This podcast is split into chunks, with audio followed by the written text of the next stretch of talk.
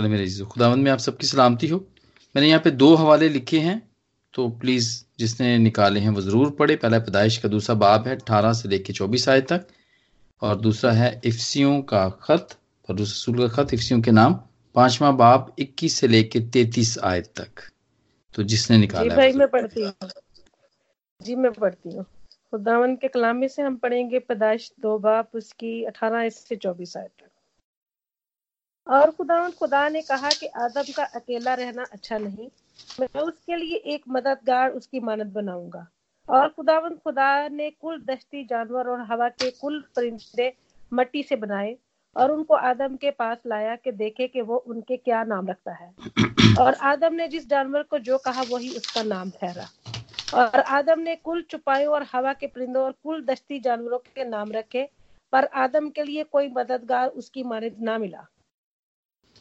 नींद भेजी और वो सो गया। और उसने उसकी पसलियों में से एक को निकाल लिया और उसकी जगह गोश्त भर दिया। और खुदावंद खुदा उस पसली से जो उसने आदम में से निकाली थी, एक औरत बनाकर उसे आदम के पास लाया।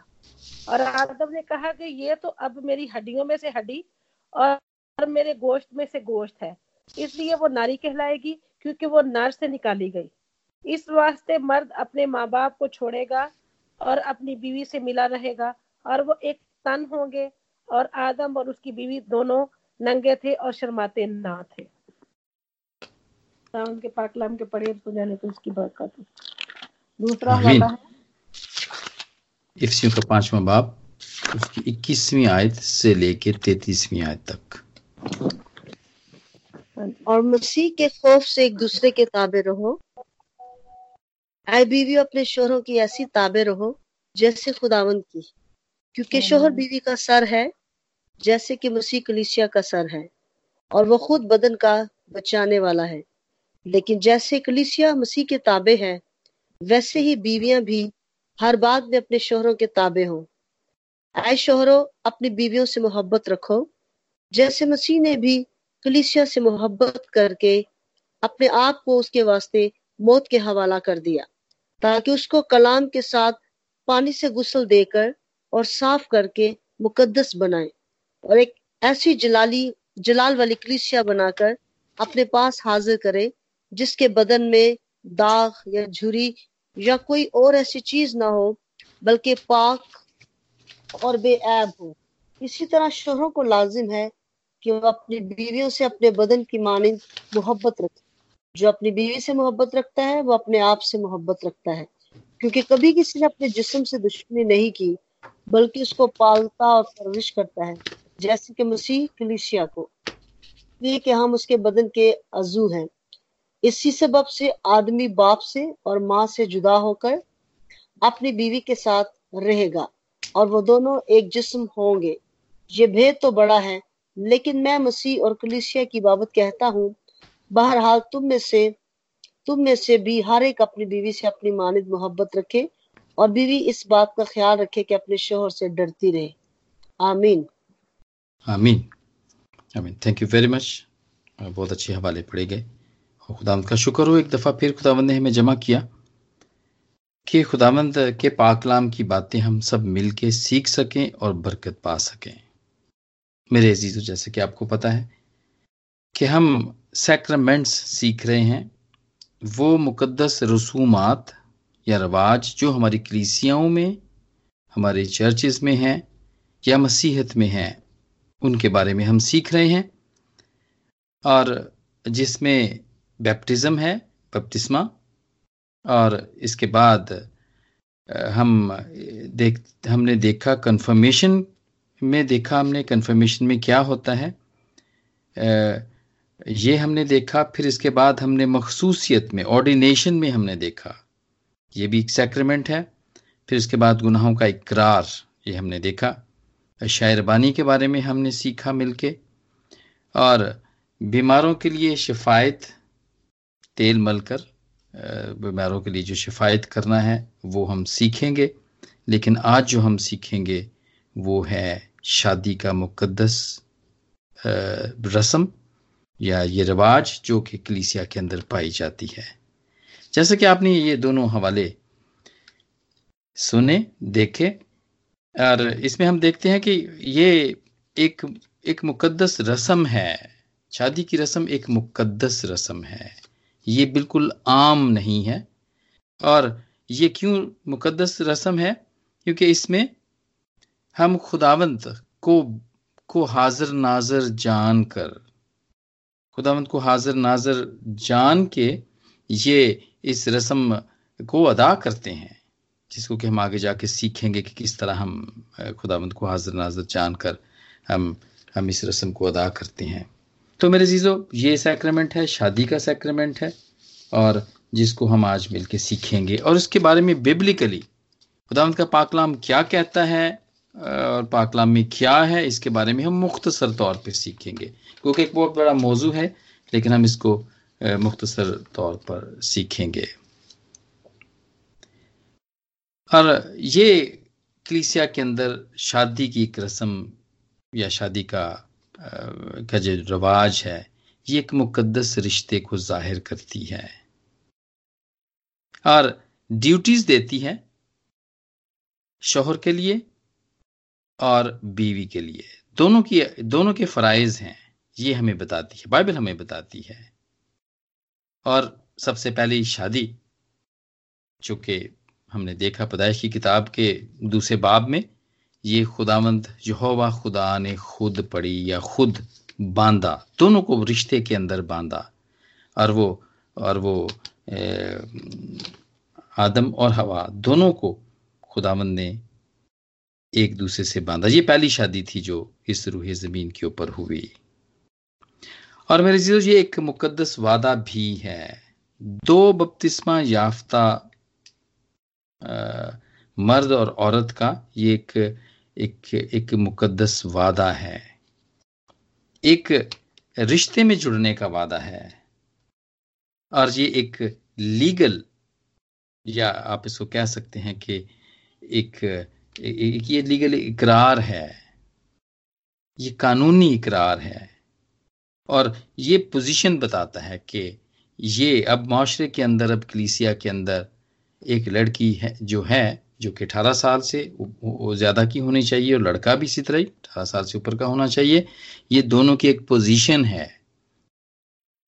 शोहर की और बीवी की, दोनों की एक पोजीशन और एक रिश्ता है।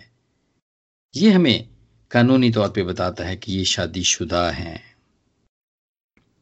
और मेरे चीज़ों, पाकलाम में बहुत दफ़ा इसके बारे में कहा गया है। पाकलाम भरा पड़ा है इन रिश्तों के बारे में और इसमें बहुत सारी चीज़ें पुराने अहदामे से लेकर नए अहदामे तक पूरा पाकलाम भरा पड़ा है।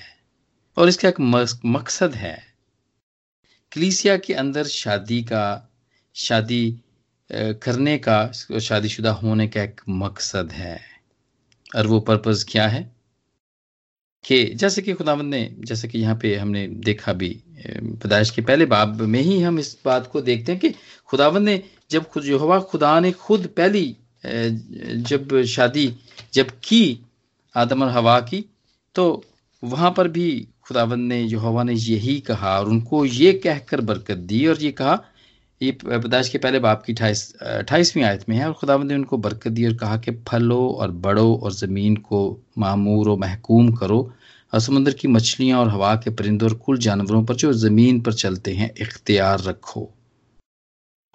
इख्तियार रखने के लिए, बढ़ने के लिए, फैलने के लिए, ज़मीन के ऊपर, ज़मीन के ऊपर, बढ़ने और फैलने के लिए। खुदावंत का ये मकसद था कि शादी हो मुकदस मुकदस रिश्ते में बंधा जाए और शादी हो। और पदाइश के दूसरे बाप की चौबीसवीं आयत में ये भी लिखा है कि आदमी अपने माँ बाप को छोड़ेगा और बीवी से मिला रहेगा। ये खुदावंद है। ये खुदा की तरफ़ से है। इमसाल के अठाईस अठारहवें बाप की बाईसवीं आयत में भी है कि बीवी खुदा की तरफ़ से तोहफा है। ये तो बीवी के लिए था। तो ये खुदा की तरफ़ से है और ये खुदा की मर्ज़ी के मुताबिक है। क्या है? कि एक और खानदान बने। खुदाबंद चाहता है कि हम बढ़ें, तरक्की करें, फैलें।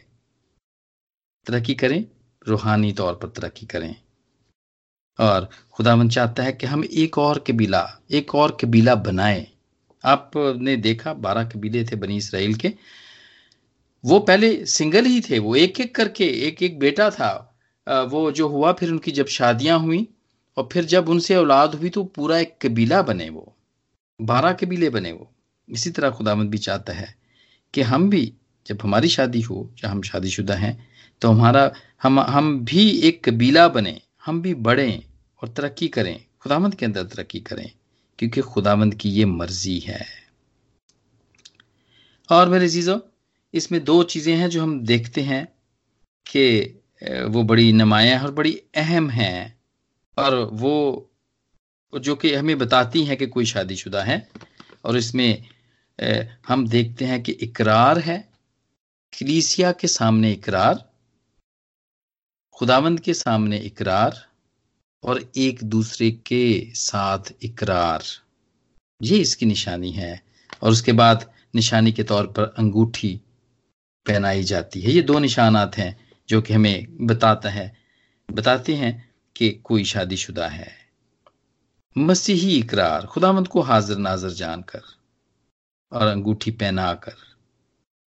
कुछ शादियाँ ऐसी भी हैं जो कि कलीसिया के अंदर नहीं भी होती हैं, जो कलीसिया से बाहर होती हैं। लेकिन आप, मैं, ये जब मैं इसको, मैं पढ़ रहा था तो मैंने देखा वो मुझे सामरी औरत की एक मिसाल मुझे पढ़ते पढ़ते मिली और उसमें ए, उसने कहा जब खुदाम यसु मसीह ने उससे सामरी औरत से पानी मांगा तो बल्कि खुदाम ने उसको कहा कि जा अपने शोहर को बुला ला। तो उसने कहा कि मेरा कोई शोहर नहीं है। तो खुदाम ने कहा कि हाँ तू इतने शोहर पहले कर चुकी है। पाँच शोहर तो पहले कर चुकी है लेकिन तू जिसके साथ रहती है वो भी तेरा शोहर नहीं है। गो के उसने शादी तो की थी लेकिन वो खुदावंद को हाजिर नाजर जान के नहीं की हुई थी। तो ऐसी शादियाँ खुदावंद की नज़र में शादियाँ नहीं होती हैं। तो खुदावंद के, को बीच में सामने रख के इकरार, एक दूसरे के साथ इकरार, कलिसिया के साथ कम्युनिटी में इकरार और अंगूठी पहना के, इसलिए तो ये सैक्रमेंट है, इसलिए तो ये मुकद्दस रस्म है। एक मुकद्दस रस्म है ये। और ये इस कलिसिया इस चीज़ को शादी मानती है। कि ये दोनों शादीशुदा हैं। मेरे चीज़ों जब हम इसको बिबलिकली तौर पर और भी गहराई में देखते हैं तो हमें एक यहाँ पर बड़ा एक रिश्ता एक नज़र आता है, जो मियाँ और बीवी का रिश्ता है, वो ही खुदाम यसू का, उसकी कलीसिया के साथ, उसके चर्च के साथ वो रिश्ता हमें यहाँ पे मिलता है। और इसका जो सर है, या वो मसीह खुद है। हम आगे जाके भी इसको देखेंगे। कुछ हवाले हैं, मैंने लिखे हुए हैं जिसमें वो हमें बताता है कि यसु खुद कलीसिया का सर है।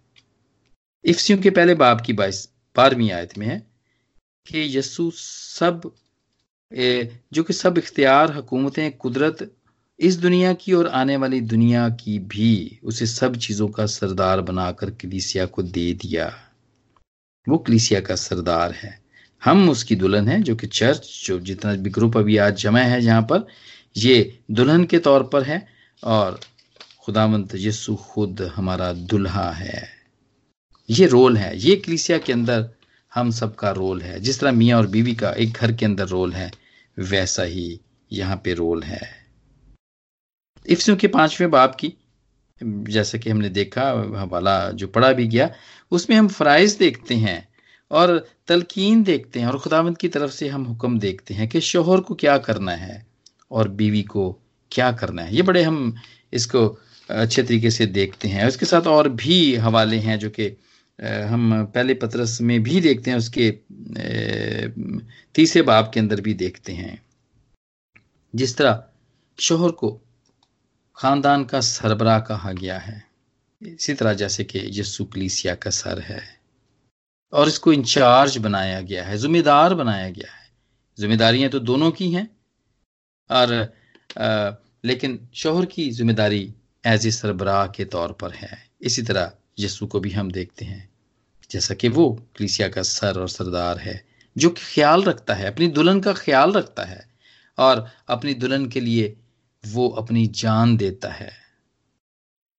वो अपनी दुल्हन के लिए जान देता है। इसी तरह शोहर जो कि खानदान का सरबराह है, वो भी अपने खानदान की देखभाल करता है और उसका वो सरबराह है। मेरे अजीज़ों, बहुत सारे, वैसे तो शादियों के अंदर बहुत सारे ऐसे इशू हैं, लेकिन हम उसमें नहीं जाएँगे, गहराई के अंदर नहीं जाएँगे, लेकिन कुछ बातें हैं वो ज़रूर मैं यहाँ पर करूँगा ताकि हम सबको पता चले। हवा आदम के लिए बनाई गई, जैसा कि हमने पैदाइश के दूसरे बाप की अठारहवीं से लेकर बीसवीं आयत में देखा कि खुदावंद ने हवा ने कहा कि मैं उसके लिए एक मददगार बनाऊँगा। ये उसका रोल था, मददगार के तौर पे उसका रोल था। मददगार बीवी को मददगार के तौर पर, मददगार के तौर पर रखा गया। क्योंकि खुदावंद ने जब आदम का देखा अकेला देखा उसको तो खुदावंद को अच्छा नहीं लगा। हर चीज़ उसको अच्छी लगी पैदाइश की किताब के अंदर, लेकिन उसको सिर्फ़ आदम का अकेला रहना अच्छा नहीं लगा। तो खुदावंद ने उसको कहा कि मैं इसके लिए एक मददगार बनाऊँगा। तो ये मददगार ये मददगार है जो खुदावंद ने बनाया। और खुदावंद ने पाक जो हवा ने जब बनाया तो वो वो वो एडम एंड ईव बनाई। आदम को और हवा को बनाया। उसने स्टीव और आदम को नहीं बनाया, या उसने जैनी और ईव को नहीं बनाया, जो कि आजकल के माशरे में बहुत देखा जाता है, खासतौर पे वेस्ट के अंदर देखा जाता है। और इनकी जो शादियाँ हैं, वो खुदामद की तरफ़ से भी नहीं है। क्योंकि खुदामद का शादी का जो मुकद्दस रिश्ता है, उसमें बांधने का एक मकसद है। और वो मकसद है, एक खुदावंत को हाजिर नाजर जान के एक मुकद्दस वादा करना और खानदान बनाना, बढ़ना, फैलना, ये खुदावंत का इंतज़ाम है। लेकिन जब स्टीव और एदम शादी करते हैं या जैनी और ईव शादी करते हैं तो इन दोनों रिश्तों के अंदर हम देखते हैं कि ऐसी कोई बात नहीं होती है। क्योंकि खुदावंत का जो इंतज़ाम है, वो आदम और हवा को बना के उनको बढ़ने, बढ़ाने का और फैलाने का इंतज़ाम है। और प्लान था। तो मेरे चीज़ों इस किस्म की और भी बहुत सारी ऐसी बातें हैं जो कि आजकल की शादियों में हम देखते हैं। लेकिन खुदावन ने जो, हमें जो सीखना है वो यही है कि खुदावन ने एक एक एक आदम को और हवा को एक दूसरे के लिए बनाया कि वो एक दूसरे के साथ रहें और वो बढ़ें और फैलें। मेरे जीजो, यहाँ पे हम जब शादी का ज़िक्र करते हैं तो यहाँ पर हम देखते हैं, हम यहाँ पर बड़े वाज तरीके से ट्रिनिटी को भी यहाँ पर हम देखते हैं। हम उसको देखते हैं, जिसमें हम हम हम खुदा बाप को देखते हैं, यीशु को देखते हैं, हम वहाँ पर यीशु को देखते हैं और फिर हस्बैंड को देखते हैं और फिर बीवी को देखते हैं। ये तीन ट्रायंगल हम यहाँ पर देखते हैं। और ये इस रिश्ते के अंदर होते हैं। कोई भी, जो भी शादी में बनता है, वो कोई भी इस बात को ना, इस बात का ख्याल ना करें या इस बात को सिर्फ़ वो लाइटली ना ले कि ये सिर्फ़ मेरा और मेरी बीवी का रिश्ता है। मेरे ये दोनों के बीच में खुदा भी है। ये तीन तीन लोगों का इकरार है, तीन लोगों का रिश्ता है जिसमें आप बंधे हुए ये दो का नहीं है, ये तीन का रिश्ता है। तो हम यहाँ पर देखते हैं। यहाँ पर ये बात देखते हैं कि ये ट्रायंगल है और इसमें खुदा मौजूद है। और जो भी शादीशुदा है या शादी जिनकी होने वाली है वो ज़रूर इस बात को याद रखें कि मियाँ, बीवी और खुदा, ये तीनों का एक रिश्ता है और ये तीनों को एक ही होना चाहिए। ये तीनों को एक ही होना चाहिए, क्योंकि खुदामंद की हमारे लिए यही मर्ज़ी है। जी मेरे जीजो एक और बात भी यहाँ हम देखेंगे। हाँ यहाँ पे मत्ती के उन्नीसवें बाब की नामी आयत में हम देखते हैं कि एक्सेप्शन भी है अगर कोई शादीशुदा है। और जब फकी और फरीसी जब खुदावंत को फंसाने के लिए वो खुदामंद से कहते हैं, वो बात करते हैं मत्ती के सोलहवें बाप में, गालबन इसका ज़िक्र है छठी आयत में तो हम वहाँ पर देखते हैं कि वो वो खुदाम से सवाल करते हैं कि मूसा ने तो कहा था कि हम छोड़ दो आप कर सकते हो तलाक दे सकते हो। लेकिन वहाँ पे खुदाम उसको कहते हैं कि जिसको खुदा ने मिलाया उसको कोई जुदा ना करना करने पाएगा। लेकिन एक एक्सेप्शन है यहाँ पर। और वो एक्सेप्शन ये है कि अगर कोई बदकार हो जाए कोई अपने शोहर को आ, का ख्याल ना रखे या कोई शोहर बीवी का ख्याल ना रखे तो वहाँ पर एक्सेप्शन है कि वो उसको छोड़ सकता है। और यही बात हम देखते हैं पुराने अहदामे के अंदर भी। हम जिसाया के पचासवें बाब में हम देखते हैं। पहली आयत में ही खुदावन ने कहा है, कहा यह कहा है कि तेरी माँ का तलाकनामा कहाँ है? खुदावन ने भी, यहोवा पाक ने भी इसराइल को छोड़ दिया था, उसको तलाक दे दी थी, क्योंकि उस, वो बदकारी करता था। वहाँ की वो सारी कौम बदकार थी। वो जाके बुतों के सामने झुकती थी। खुदावन ने उनके सामने बड़े बड़े मुआवजे किए। अपना बड़ा जोरावर हाथ से खुदावन ने बहुत दफ़ा उनको बचाया, उनको बरकत दी, लेकिन वो फिर भी बदकारी में पड़ जाते थे। वो फिर भी बदकारी में पड़ जाते थे। लेकिन ये साया के पचासवें बाब में हम जब इसको पढ़ते हैं, हम इसको देखते हैं तो यहाँ पर तलाक तो दे देता है खुदावंत। वो कहता है कि तेरी माँ का तलाकनामा कहाँ है जो मैंने लिख के दे दिया था? लेकिन वो फिर भी इस बात को याद करता है। वो वापस आता है। वो इसकी बहाली का चारा करता है। और अगर आप इसकी, आगे जाके इसके आयात में पढ़ेंगे तो वहाँ पे आप साफ़ एक पिक्चर देखेंगे जो कि खुदाम यसु मसीह को ज़ाहिर करती है कि खुदाम यसु मसीह को भेज के इस दुनिया के अंदर खुदावंद इस रिश्ते को बहाल करता है। और ये बड़ी, बड़ा खूबसूरत चैप्टर है, आप ज़रूर इसको कभी पढ़ना चाहें तो अपने उसमें पढ़ सकते हैं। लेकिन ये एक्सेप्शन है कि बदकारी अगर है तो इसके सबब से तलाकनामा हो सकता है, इसके अलावा नहीं, क्योंकि जिसको खुदा ने जोड़ा है, उसको कोई जुदा ना करने पाए। उसको कोई भी जुदा ना करने पाए। मेरे चीज़ों यहाँ पर हम कुछ बुनियादी असूल हैं जो हम देखते हैं जिस, जो कि मुकद्दस इस रिश्ते को को मज़बूत बनाते हैं। और ये जैसा कि हमने कहा कि ये खुदामंद की तरफ़ से है। तो ये बुनियादी, कुछ बुनियादी असूल हैं शादी के। पहला असूल तो ये है कि ये परमानेंट है। ये हमेशा के लिए ही है। और ये एक आदमी और एक औरत के दरमियान है, जो कि मसीह में है, जो बेप्टाइज हैं, जो कलीसिया के अंदर है, ये उनके दरमियान है। और क्यों मैंने ऐसा कहा? क्यों मैंने ऐसा नहीं कहा कि जो कलीसिया में नहीं भी हैं, वो भी कर सकते हैं? इसलिए कि अगर वो उससे बाहर करेंगे तो फिर इकरार नहीं होगा उनका। वो खुदामंद को हाजिर नाजर जान के इकरार नहीं कर सकते, कोई इनका इकरार नहीं ले सकता। और जो कलीसिया सामने बैठी है या कम्युनिटी सामने बैठी है वो वहाँ पे नहीं होगी, क्योंकि वो गवाह हैं। खुदामंद गवाह है और उसके बाद फिर कलीसिया गवाह है। इसलिए ये परमानेंट है। परमानेंट है ये, मुस्तकिल है ये। और ये एक आदमी और औरत के दरमियान है। ये आदमी और आदमी के और या औरत या औरत के दरमियान नहीं है। इसका ये भी असूल है। जो मुकद्दस शादी की रस्म या मुकद्दस शादी का जो रिश्ता है, उसका ये बुनियादी असूल है कि ये एक औरत और ये एक आदमी के दरमियान है।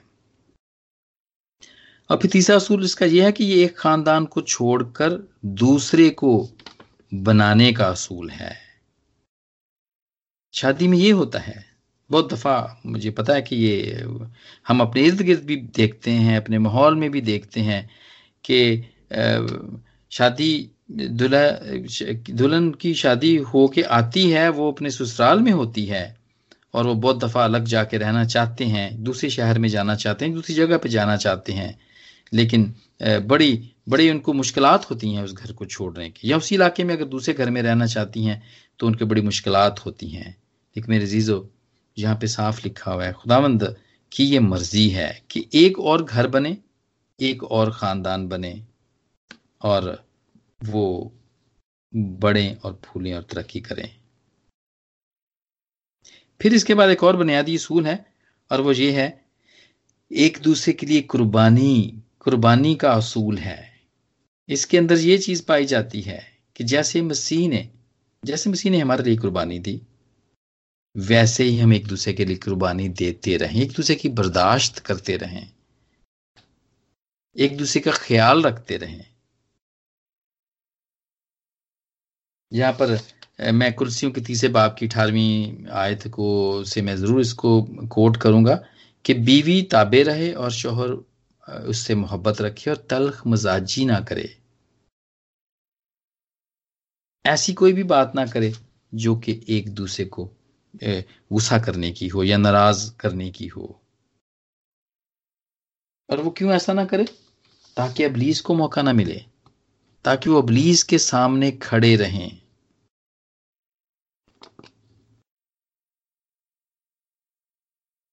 ताकि वो अबलीस के सामने खड़े इसलिए कि अगर वो खड़े नहीं रहेंगे तो फिर बहुत सारे मसले, बहुत सारी आर्ग्यूमेंट्स होंगी, बहुत सारी लड़ाई होगी। खानदान टूट सकता है, टूट जाते हैं, हमने देखा है। छोटी छोटी बातों पे भी खानदानों को हमने टूटते देखा है। दूसरे ग्रंथियों की छठी बाप की पंद्रहवीं आयत में है कि हम ज़िंदा खुदा का मकदस हैं और वो हम में रहता है। यानी कि हम क्रीसिया के अंदर वो रहता है। इसी तरह शोहर और बीवी भी एक दूसरे के लिए हैं। वो दो नहीं हैं, बल्कि एक है। जब उनका निकाह पड़ा जाता है, जो कि हम आगे जाके थोड़ी सी इसकी देखेंगे, इसकी तरतीब देखेंगे तो हम ज़रूर इस बात को भी जानेंगे। ये एक असूल था। ये बुनियादी असूल है कि एक दूसरे के लिए कुर्बानी कुर्बानी देने का असूल हम इसमें देखते हैं। और फिर एक और इसका ये प्रिंसिपल है, ये असूल है कि कोई भी इन्हें जुदा ना करने पाए। और ये खुद इस बात की खुद इस बात का ख्याल रखें।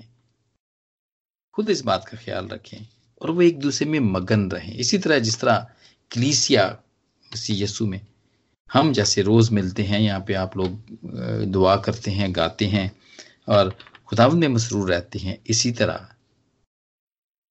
वो इसी तरह ही हम रहते हैं कि हम फिर जुदा ना हो, क्योंकि अगर हम इतना खुदावंद के साथ हम अटैच नहीं होंगे तो क्या ऐसा वक्त भी आएगा कि खुद के शैतान हमें गुमराह कर देगा और हम खुदावंद से जुदा हो सकते हैं। और वो खुदावंद का वो इरादा या वो प्लान जो हमारे लिए है कि हम अवरीज के मुकाबले में खड़े नहीं वो हम नहीं कर पाएँगे। हम वो नहीं कर पाएँगे इससे ज़रूरी है।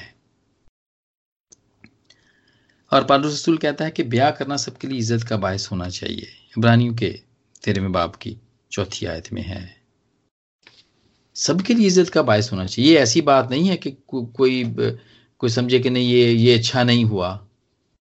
या ये मैंने अच्छा नहीं किया।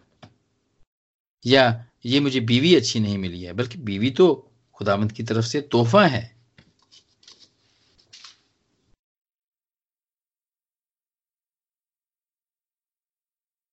हाँ जी। तो हमने ये सारे असूल देखे और इसके अंदर जो एक और असूल है, वो वो इसलिए कि खुदामंद इस, इसलिए भी आदमी और औरत को शादी के बंधन में बांधता है, ताकि वो बच्चों की बच्चों की ठीक तरीके से वो निगहदाश्त कर सकें।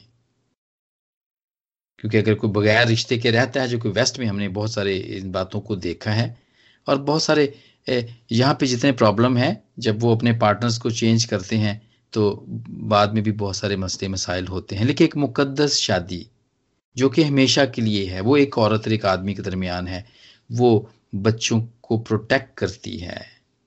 औलाद की निगदाश्त अच्छे तरीके से, मसीही असूलों के मुताबिक वो होती है। ये भी प्रिंसिपल है इसका।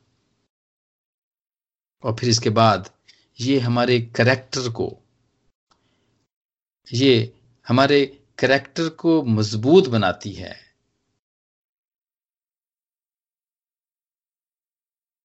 और ये एक इसका भी बुनियादी असूल है ये। और ये एक अच्छी कलीसिया बनाती है। अच्छी कलीसिया बनाने के लिए ज़रूरी है। हमने इससे पहले हमने देखा एक पासबान के बारे में हमने देखा कि वो उसको एक बीवी का शोहर, एक बीवी का शोहर होना चाहिए। तो ये एक छोटी सी वहाँ पे एक मिसाल दी गई इस बात की, कि वो कलीसिया को या वो को मुआशरे को वो बनाती है, उसमें से बुराइयों को ख़त्म करती है। एक आदमी के लिए एक ही औरत है। ये इसका बुनियादी असूल है कि मुकद्दस शादी का। और ये हमें ये भी बताती है कि मुकद्दस शादी का जो रिश्ता है, वो वो बिल्कुल अक्स है। जैसे हम मसीह के अंदर हैं और हम उसकी दुल्हन हैं, वैसे ही एक मियाँ और एक बीवी का रिश्ता आपस में होता है। तो मेरे ये मुख्तर तौर पे हमने देखा, शादी के बारे में देखा बिब्लिकली भी देखा, गो कि इसमें और भी बहुत गहराई है। बहुत सी शादियाँ पुराने अहदामे में हुई, नए अहदामे के अंदर भी इनका ज़िक्र पाया गया इसके अंदर और बहुत सारे मसले मसाइल ऐसे हैं जो कि लिखे हुए हैं, लेकिन हमने मुख्तसर तौर पर इस सेक्रेमेंट को हमने इसी तरह देखा। लेकिन हम यहाँ पे थोड़ी सी एक रस्म रस्म निकाह को देखना चाहते हैं कि इसके अंदर क्या होता है और क्या, किस किस्म के वादे लिए जाते हैं। तो आज हम इसके बारे में भी देखेंगे। जब गिरजाघर में या घर के अंदर या जिस पंडाल के अंदर भी शादी होनी हो, वहाँ पे जब दुल्हा और दुल्हन को जब पासबान के सामने हाजिर किया जाता है तो वहाँ पे ये दुआ की जाती है और पासबान कहते हैं क्या अजीज़ो, हम खुदा के हजूर और इस जमायत के रूबरू इसलिए जमा हुए हैं कि इस मर्द और इस औरत का पाक निकाह बांधें। तो आपने देखा ये एक पाक पाक यहाँ पे लफ्स यहाँ पे आया है कि पाक निकाह बांधे। ये इज़्ज़त की हालत है, जिसे खुदा ने खुद मुकर किया और वो उस रूहानी यगानगी का निशान है जो मसीह और उसकी कलीसिया के दरमियान है। और इस पाक हालत को मसीह ने कान गलील में निकाह में आने वाला अपना पहला मोजा दिखाने से रौनक और जीनत बख्शी। और किताब मुकदस इसकी ये तारीफ़ करती है कि वो सब आदमियों में इज़्ज़त के लायक है। लिहाजा नहीं चाहिए कि कोई इसे बेकली, बेसोचे, समझे शावत परस्ती से इख्तियार करे। बल्कि चाहिए कि वो अदब और होशियारी के साथ परहेजगारी और खुदा के खौफ से इसको अख्तियार करे और जिन इसबाब से निकाह मुकर हुआ, उन पर बखूबी गौर करे। पहला सबब यह है कि खुदा की मर्ज़ी के मुताबिक इंसानी अफजाइश हो और औलाद खुदावंद के खौफ और तरबियत में परवरिश पाए ताकि उसके पाक नाम का जलाल ज़ाहिर हो। दूसरा सबब यह है कि उन जबरतों और जज्बात की जो खुदा ने हमको अता की हैं, तकदीस हो और वो सही तौर पर इस्तेमाल किए जाएँ, ताकि जो लोग खुदा की तरफ़ से इस पाक हालत के लिए बुलाए गए हैं वो इसमें पाकिज़ा ज़िंदगी बसर करें। और तीसरा सबब यह है कि जो रफाकत, मदद और तसली दुख, सुख में दोनों को एक दूसरे से मिलने, मिलनी चाहिए, वो उनको मिले। और इसके बाद वो कहते हैं, अब ये दोनों शख्स इस पाक हालत में दाखिल होने के लिए अकद बांधने को हाजिर हैं। और फिर कलीसिया से पूछा जाता है कि बस अगर कोई कुछ माकूल सबब बता सके जिससे इन दोनों का निकाह बांधना जायज़ ना हो तो वो अभी बोल उठे नहीं तो आइंदा कभी कुछ ना बोले। ये कॉन्सेंट है, या क्लीसिया से जिसको हमने गवाह करना है, हम उनसे पूछते हैं कि कोई अगर किसी को इतराज है, या किसी, अगर किसी का बपतिस्मा नहीं हुआ, या ये मसीही नहीं है, या इसका पहले से कोई निकाह हुआ है, या जो क्लेम करता है कोई कि हाँ जी, मेरे पास इसका निकाह नामा है, इसका तो फलां के साथ निकाह हुआ है। तो ऐसी कोई भी कानूनी तौर पे अगर कोई भी ऐसी बात है तो उसका वहाँ पे इकरार किया जा सकता है। तो ये ये कानूनी बात है जो यहाँ पे पूछी जाती है। इतने सारे लोगों को गवाह करके ये बात पूछी जाती है। और फिर जब वहाँ से कोई नहीं आता जवाब तो फिर पास्टर साहबान या पादी साहबान वो जिनका निकाह पढ़ना होता है उन्होंने उसकी तरफ़ मुँह करके कहते हैं, मैं तुम्हें अदालत के उस खौफनाक दिन की याद दिलाकर, जिसमें सब के दिलों के भेद खुल जाएँगे, तुम दोनों को ताकीद और हुक्म करता हूँ कि अगर तुम में से कोई ममानियत की कुछ वजह जानता हो, जिससे तुम्हारा निकाह बांधना जायज़ ना हो, वो अभी इसका इकरार करे। क्योंकि यकीन जानो कि जिनका जुड़ना खुदा के कलाम के मुताबिक नहीं हुआ, वो खुदा की तरफ़ से नहीं जुड़े और ना उनका निकाह जायज़ है। तो यहाँ पे क्रीसिया से पूछा, वहाँ से कंसेंट मिला, उन्होंने नहीं कोई इतराज किया, फिर ये दोनों को भी पूछा जाता है।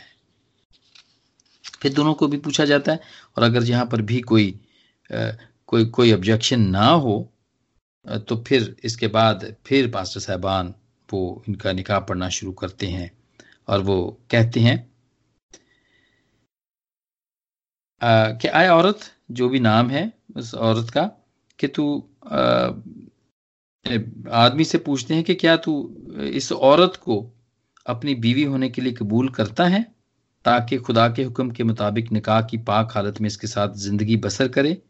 क्या तू इससे मोहब्बत रखेगा, इसे तसल्ली देगा, उसकी इज़्ज़त करेगा और बीमारी और तंदुरुस्ती में उसकी खबरगिरी करेगा?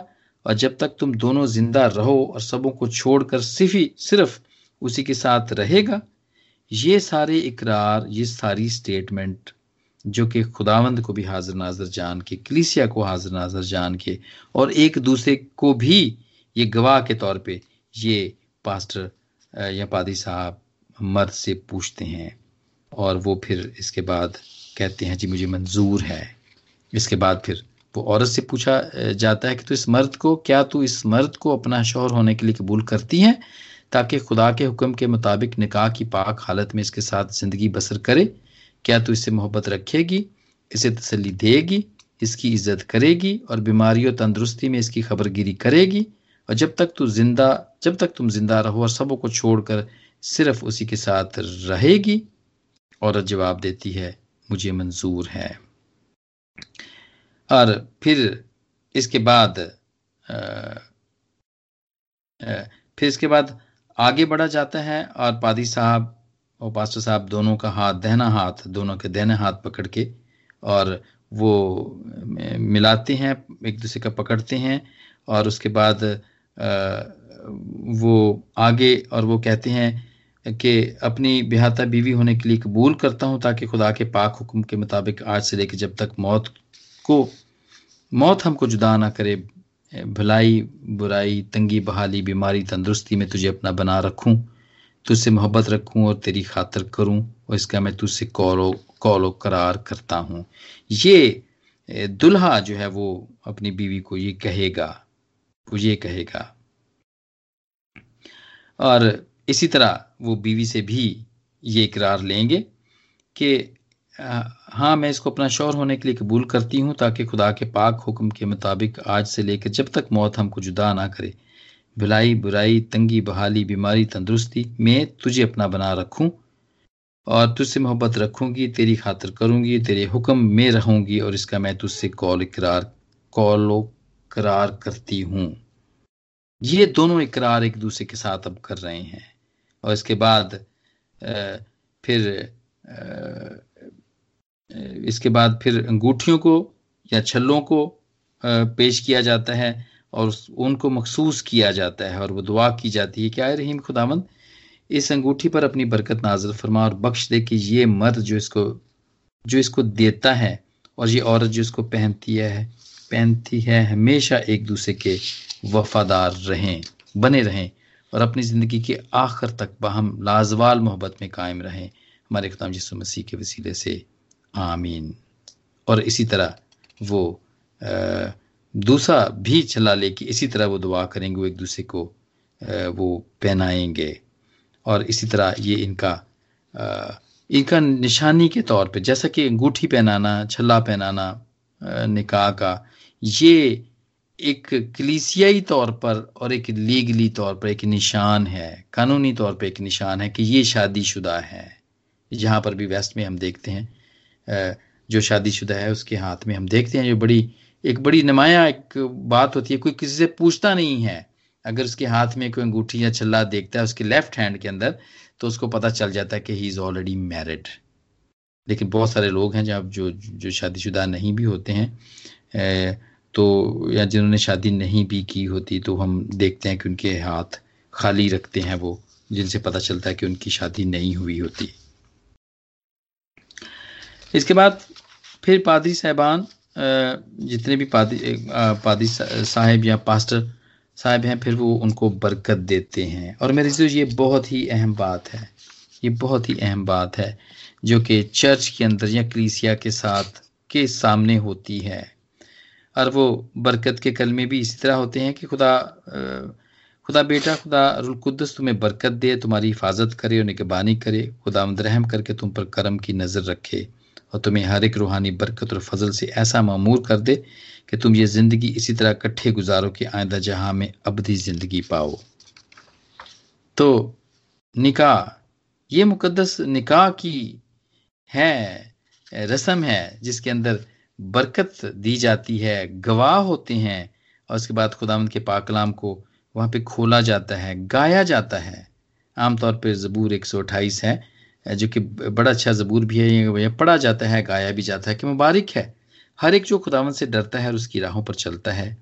और दूसरी आयत है कि तो अपने हाथों की कमाई खाएगा और तो मुबारक उस आदतमंद होगा यह आदमी के लिए है। तेरी बीवी तेरे घर के अंदर मेवादार ताक की मानत होगी और तेरी औलाद तेरे दस्तरखान पर जैतून के पौधों की मानत। देखो ऐसी बरकत उसी आदमी को मिलेगी जो खुदावन से डरता है। खुदावन से उन में से तुझको बरकत दे और तू उम्र भर यरूशलेम की भलाई देखे, बल्कि तो अपने बच्चों के बच्चे देखे, इसराइल की सलामती हो। जलाल बाप और बेटे और कुद्दस का हो। जैसा इब्तदा में था इस वक्त तक, इस वक्त है और अब तक रहेगा। ये बरकत दी जाती है मियाँ और बीवी को, जो कि हम और कहीं नहीं देखते हैं।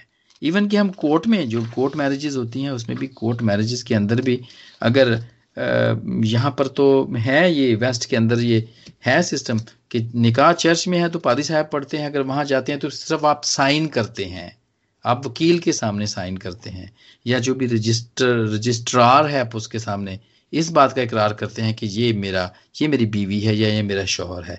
उसके अंदर बरकत नहीं होती है, उसके अंदर ठीक है, वो गवाह होता है लीगली तौर पर, लेकिन कलीसिया गवाह नहीं है। तो मेरे चीज़ों ये सैक्रेमेंट है खुदाम की तरफ़ से। को कि इसके अंदर अभी बहुत से और भी हैं इसके अंदर इश्यूज़ हैं जिनको हम सीख सकते हैं डिस्कस कर सकते हैं। लेकिन ये मुकदस सैक्रेमेंट हमने सिर्फ़ वो चीज़ों को देखा है जो हमें ये बताती हैं कि ये एक पाक रस्म है जो कलीसिया के अंदर होती है। और खुदावंद इस सैक्रेमेंट को आज खोलने के वसीले से और इसको मुख्तसर तौर पर सीखने के वसीले से खुदा मुझे और आप सबको बरकत दे। आमीन।